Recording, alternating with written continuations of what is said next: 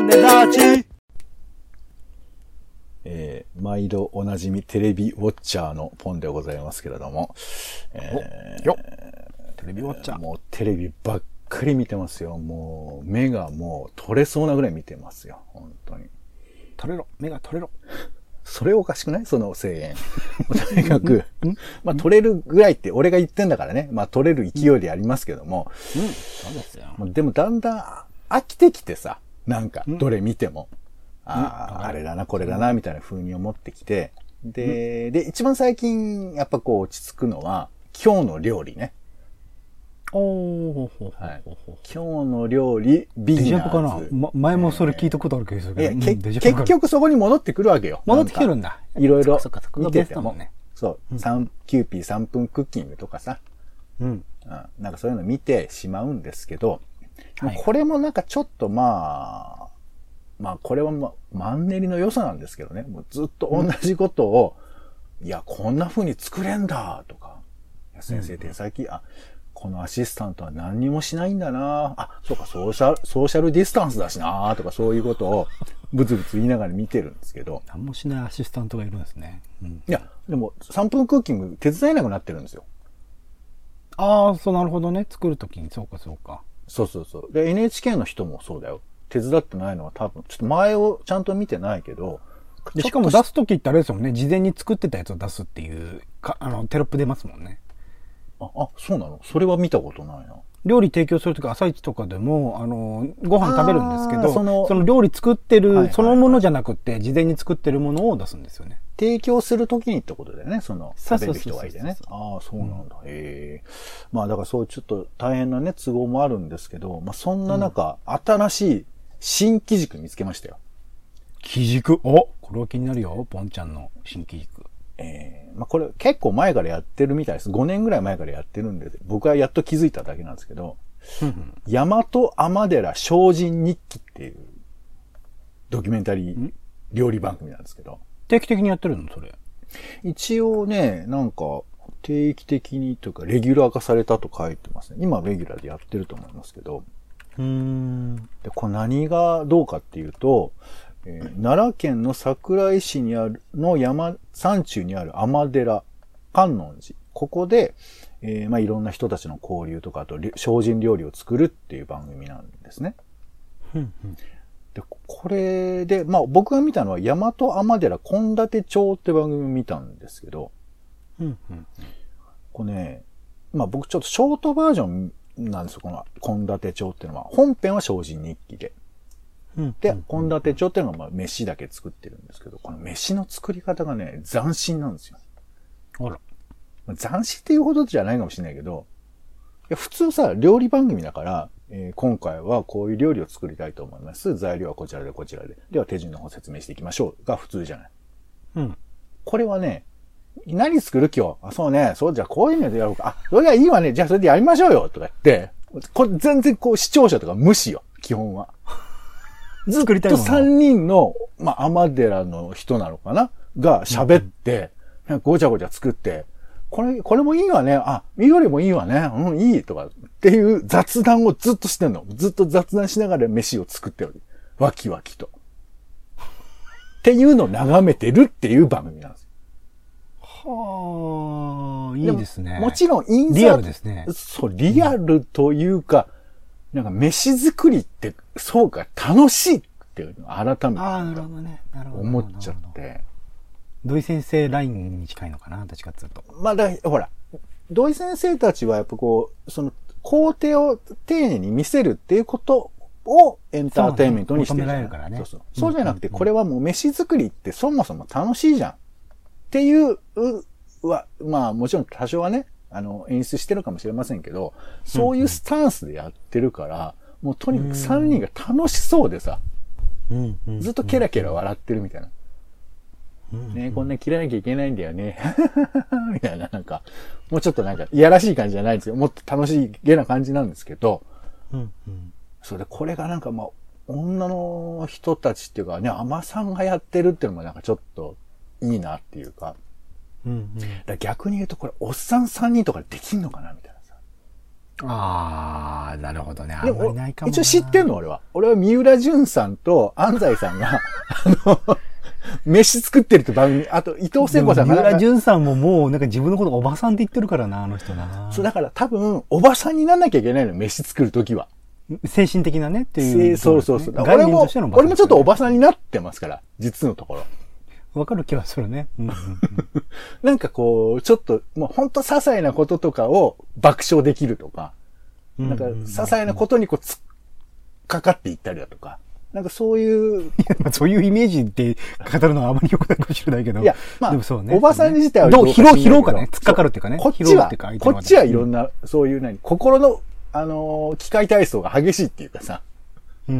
そう、んなんかいろいろちっちゃいことを、ただ料理の工程やってるだけなんだけど、それがダイナミックに楽しく感じられるみたいなさ、うんそういう風な感覚をちょっと思い出させてくれるって大げさなんですけど、大和天寺、精進より大和天寺献立帳。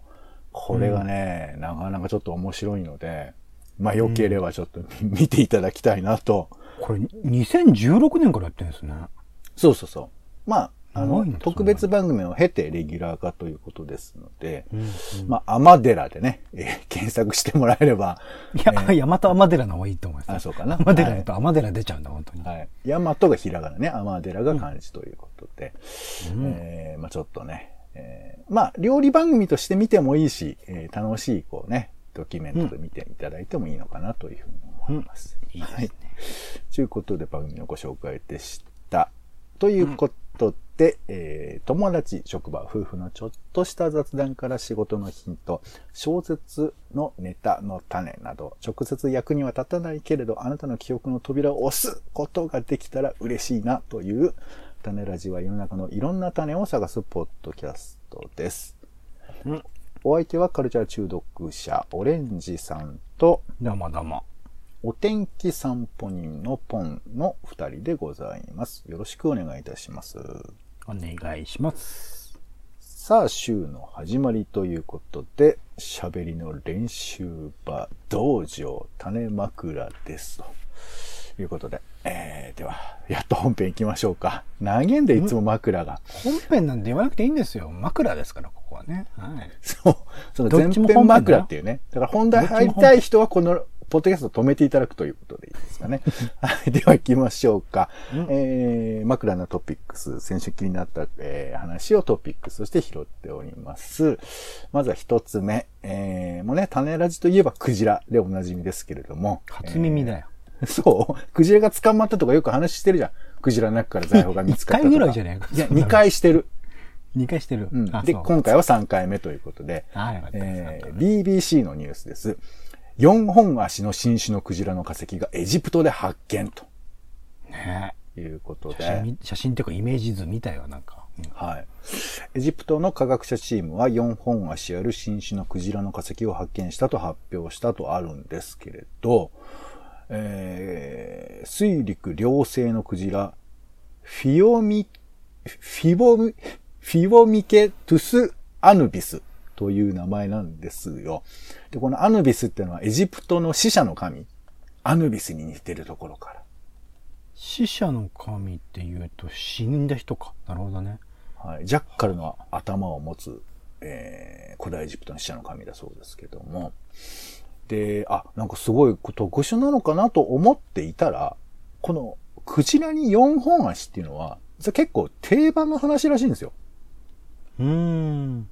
えっ、と、このね、まあ、4本足、え4本足に水かきとひずめを持つというふうに書いてあるんですけれど、実は、えークジラにはもともと足があった。うーん。で、これあの、今、国立科学博物館に巨大なクジラの模型がね、あの、えー飾ってあるんですけど、天井の方に。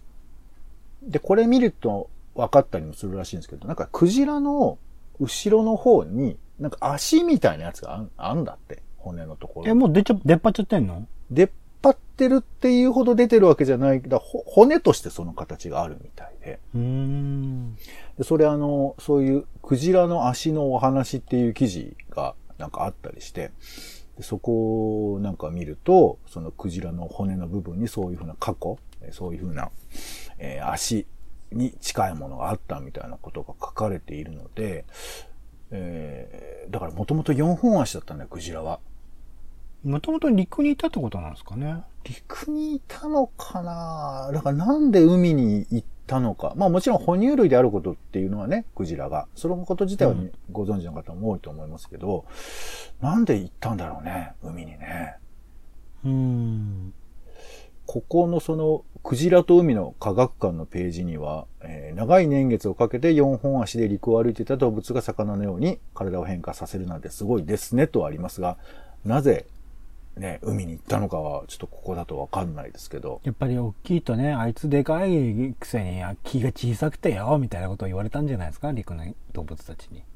陰口を叩かれて、だったら僕は海に行くっつってポチャンって言ったんじゃないかな。これ笑って済ませていいのか、こういう例え話すること自体に意義ありっていうふうに言うべきなのか、俺ちょっと今答えが出ないんで次に行こうと思いますけど。例えば、例え話でもないですけどね。これは別に。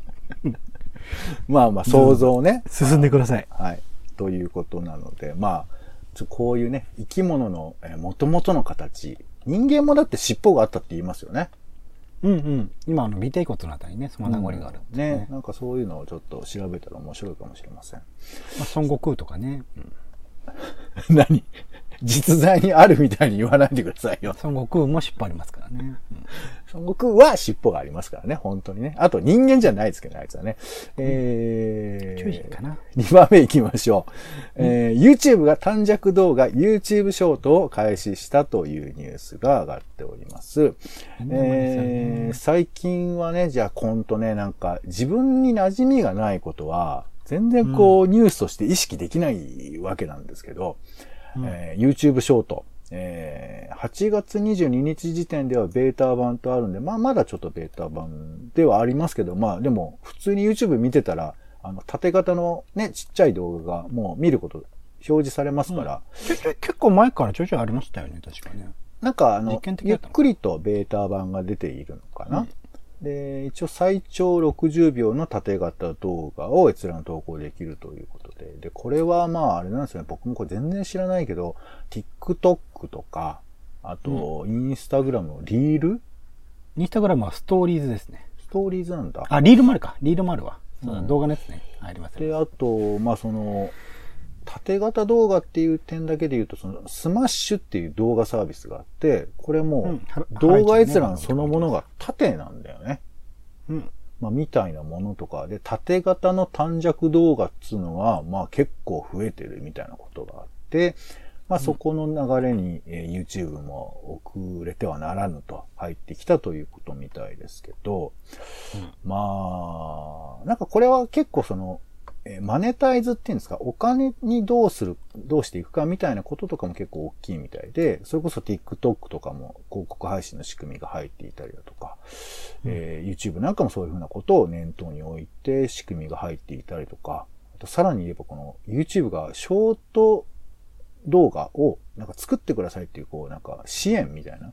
YouTube 動画、YouTube がクリエイターにえー分配する1億円の基金がなんかあって、それをクリエイターに付与するみたいなことすらも書かれているので、まあこれを盛り上げよう。まあ特に YouTube はね、後発ではあるので、TikTok からみたいなことをね、おお客さんを取ろうみたいなこともあるのかもしれませんが、実際使ってんのって話ですけど、オレンジさん、こうどうですか？見てます？僕一応スマッシュで、えっと、や、ハライチの闇っていう番組と、うん。あと、えっと、暗黒家族わらびさんかっていうばあのアニメーションは見てたりして、あれも5分から10分ぐらいかなでやってたりするんで。サザエさん風の、まあフラッシュアニメ風のやつだね。はいあともインスタグラムでもストーリーズとかリールとかはちょいちょい見たりするけど、あんまり馴染みはないっすよね。ツイッターのこの前終わっちゃったあれとかも、あんまり、うん、ピンときてないところではあるので、うんうん、この前のそのそこそ週刊フジテレビ批評で、うんえっ、と、若い世代がね、どういうふうにテレビとか YouTube と付き合ってるみたいな話してましたけど、あの中で早稲田大学の3年生かな。どうか、ちょっとどうかしてるやつが、その、1時間とか 2, 2時間とかのものがもう見れなくなっちゃってるんで、わあの、短尺のものに合わせた方がいいっすよ、みたいなことを言ってるのを見て、うんかなりこう知的にも劣化してしまってやべえなっていうところは感じたりするので、なんかこれが流行ってるからといってそれに合わせる必要は多分ないんじゃないかなとは思いますけどね。両面あるよね。こうしてほしいっていう願望と、あと、でも現実を見なくちゃいけない。ね、例えばその、政治の話ってさ、割とこう、うん現実に合わせなくちゃいけないとか言いながら、急にこう、若者の話になると、お前らが態度悪いみたいなこととか、ね、急にこう、ぶん回して、まあ、接種会場並べちゃうみたいなこととかありますけど、うんえーなんか一応ね、分析によると4000万本を調査したあんだって、えー YouTube5 分未満の動画の調査ね。これによると、最初の10秒以内で視聴者の20%、30秒で33%、60秒で44%、90秒で半数以上が離脱するんだそうですよ。やばいよね。いや、だから、もちろんその、ものが違うじゃないですか。だって、例えばその、テレビのドキュメンタリーなんか見ようとしたらさ、もう最初の2分ぐらいが、もうイントロで、やっとタイトルが出てくるのが3分目だったりするわけですよ。うん。沖縄の命みたいなのがやっと出てきて、あ、なこういう内容なんでわかるみたいな。もう、その間に、すでに離脱して別な動画を見てり、もう一度離脱してるみたいな。いや、だから、それは、まあ、ものによるわけだから、YouTube とか。よるけど、でもこれ習慣としてこうなっちゃってるってなると、うんいよいそういや、だから、短いものしかマジで見れなくなってる可能性ありますよ。まあでももちろん動画っていうね、その文化自体が、まあ比較的新しいものですから。い、や、だから僕らって、そのに1時間とか2時間とか、まあそれこそ3時間とか、最近浜口竜介監督の作品とか映画ありましたけど、それを見れる人は別に30秒だろうが60秒だろうが10 90秒だからだろうが、どんな尺のものでも動画別に見れるじゃないですか。でも彼らはうん、その1時間ですら見れないとか言い出してるって結構やばくないですか？僕結構それ、前から YouTube が流行ってるとか、うん。その TikTok が流行り出したりとかっていう時点ですごい危機感は感じてるんですけど、それはあんまないですか、ポンさんのあれ。いや、俺正直別に見れない人ばっかりでもないと思う。だってそんなこと言ったでも、ら漫画しか読めないとかい週るじゃん。刊フジテレビ批評で言ってたじゃないですか。いや、だからあれは いやうん、それはちょっと別な問題で、まあ、うんうん。その、番組では若者の意見を聞くっていう構成なんだけど、僕ね、うん。やっぱちょっと、あの、そもそも、あの、何？議題の立て方が、若者のテレビ離れとかって言ってるじゃん。うん、あ、まあまあ、それはね、なんか、いや、いいんだよ。まあ、フジテレビ批評がやってるからね。テレビ、テレビ前提で話してるって離れることは別に何にも悪いことじゃないじゃん。何にも問題ない。そう。だからその、テレビ局の都合を押し付けてるだけの話だから、そんなことに合わせる必要は俺はないと思うけど、俺も全然ないと思う。自分として見たいものを選ぶときに、実はメディア側が短いものを提供して上手に僕らをマーケティングしてるだけなのに、なんかそれが自分らの体感に合うみたいなことを勝手に思わされてるっていうのは、まあ洗脳じゃないですか、逆に言えば。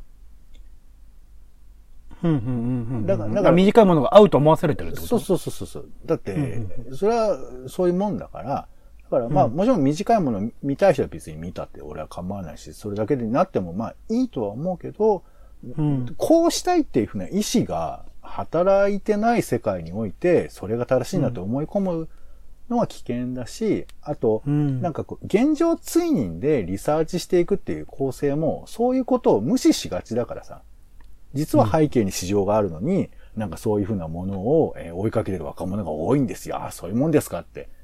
バカじゃねえかなっていうふうには俺も思うけど、うんうん、まあまあ、そういう意見はあります。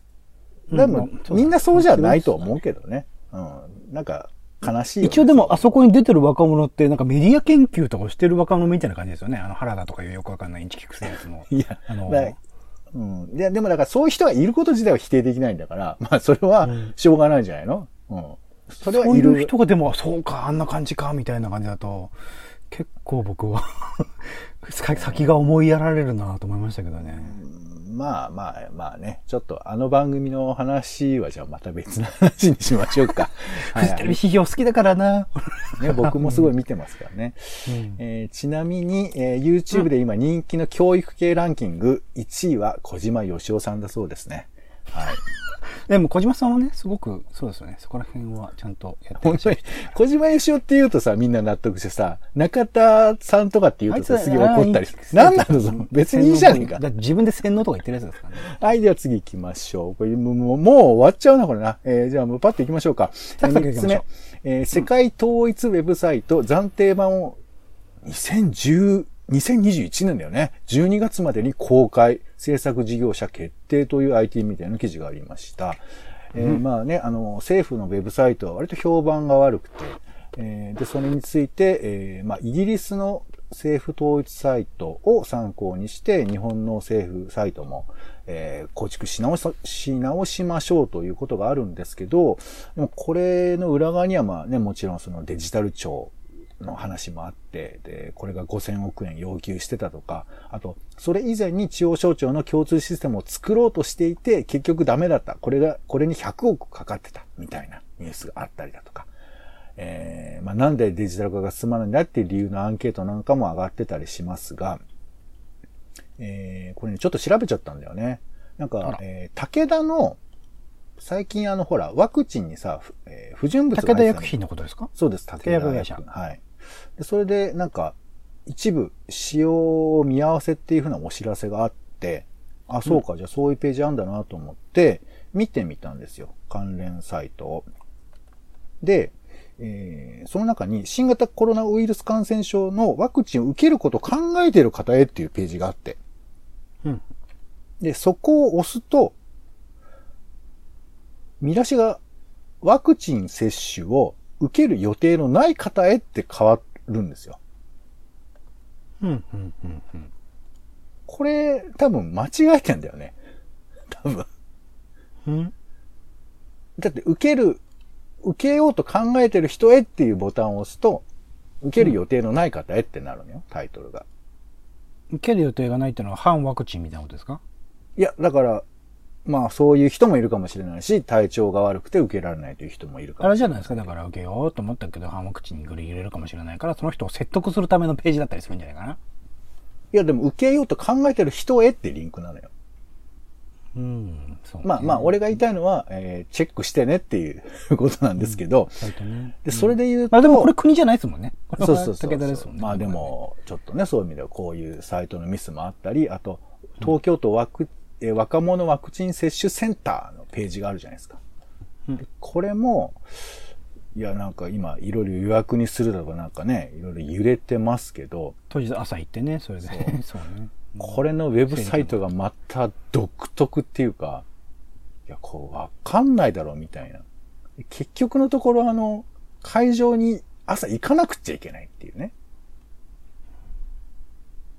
仕組みとしてはさ。どうかしてますよね。うん。うん。それで感染広がったらどうしてくれるんだからまあ、あのーなんかこうね、まあ、現状の仕様でできないこともあるのかもしれませんけど、そういうことでもねえって思うと、これ、統一サイトを作ってうまくいくのかなっていう心配はあるんですが、まあやんない方よりやった方がいいんで、なんかちょっとそういうふうなことをね、ぜひ気を使っていただきたいなと思ったりしますが、まあ自分がね、ウェブの仕事をしてたことも思うと、こういう時のディレクターとかプロデューサーとか、どんな風に作るのかななんて思ったりしますよね。それこそなんか共有していただきたいと思います。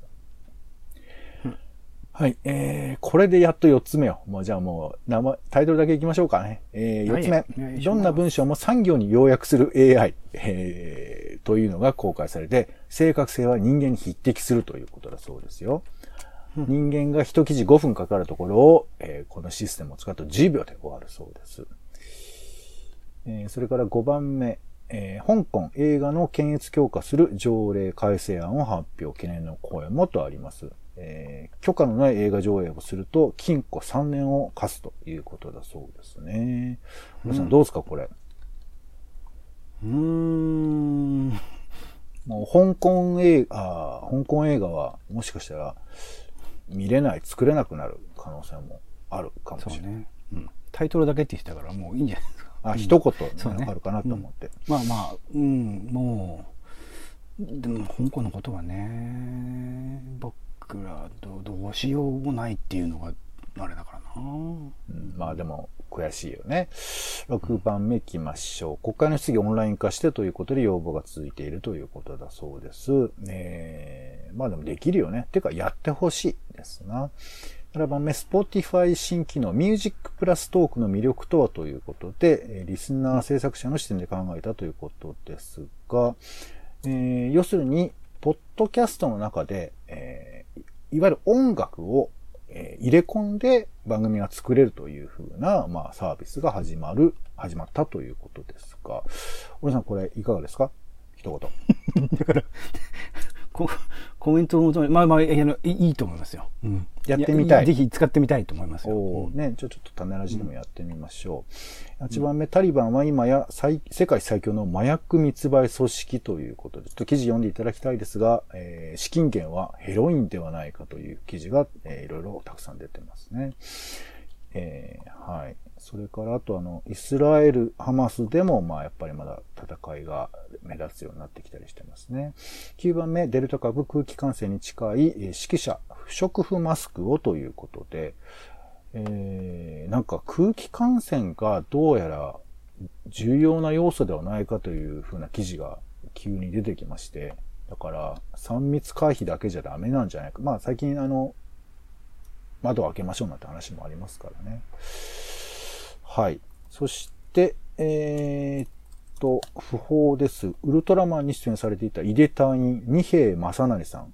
なんかちょっと大柄の、えー、ちょっとおどけタイプの感じの方ですけど、ね、この方が80歳でお亡くなりになりました。あと、北斗の剣とかガッチャマとか書かれてた須田正美さんというアニメーターさんもね、えーお亡くなりになったそうです。うん、残念。ということで、えー枕のトピックスでございました。では最後、えー枕の予定いきましょう。来週の予定です。はい、えー8月29日は、えー焼肉の日ですね。はい。8月30日は国際失踪者デー、えーそれから富士山観測所記念日、マッカーサーの新中記念日だとかありますね。そして、えー8月31日ですね。えーこの日は自民党総裁選の、えー予定が公表されるそうですよ。それから全国学力学習状況調査調査、まあ、学力、全国学力テストか。これの結果が公表されるそうです。ちなみにこれ、オレンジさんで学、全国学力テストって受けたことあります？全国のは受けたことあるかないつからやってんのかね。ね、うん学力テスト自体はなんか受けた記憶ありますけど。なるほどね。はい。9月1日です。えー太平洋安全保障条約の調印から70年。それからデジタル庁発足の見通しだそうです。あ、そうなんだね。まだできてねえんだよな。えーそして、えー防災の日、えー1923年に関東大震災が発生した日でもあるそうですね。それから民放ラジオが、えー放送開始した日、1951年、えー名古屋の中部日本放送と大阪の新日本放送、毎日放、まあ、CBC と毎日放送ですな。えーこれが民間ラジオと、民放ラジオとして放送を開始したそうです。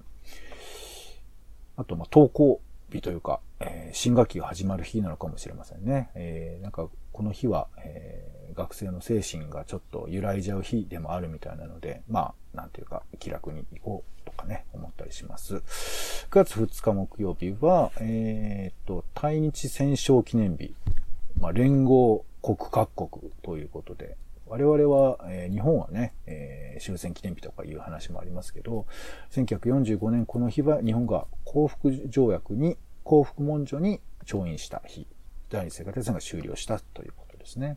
はい。9月3日です。えー国際捕鯨委員会の総会が行われます。9月4日は串の日、串の日、クラシックの日、えーオークションの日だそうですよ。はい。そして9月5日は全息です。ということですね。あと、香港の、えー立法会選挙、議会選挙だそうです。はい。ということでございましたが、オレンジさん、今週使いたい枕をお願いします。フィオミケトゥス・アヌビスでお願いします。やっぱりそういう時趣味が分かってきたんだんだね。オレンジさんってそういう人なんだということですけども。やっぱりね、覚えたい単語っていうものをここのコーナーでは大事にしたいなっていうところですね。なるほ。ど。先週の単語覚えてます、知りません？えーちょっと嫌な部分出すっていうね。ふ、あの、不良っていいでしょって価値観が。文字誇り。はい、文字誇りでしたね。はい。で、今週は、えー、四足、えー、四本足の、えークジラのね、化石の名前であるところの、ん？ポンさん言える？大丈夫？俺は、俺は言えないよ。フィオミケトス・アヌビスです。はい。の、えー名前をね、皆さん覚えておきましょう。ということで、種ラジ種枕でございました。ありがとうございました。お相手は、えー、新しい鍵って番組があったんですけど、ここで、あの、ゴリエさんって人がずっと出てて、あの、懐かしかったなーってのもあるんですけど、あ、バラエティの再放送ってそういえばできないっていうかやらないから、こういう形でしか見れないんだなーって思ったって話を添えて、ポンと、オレンジでした。種ラジまた。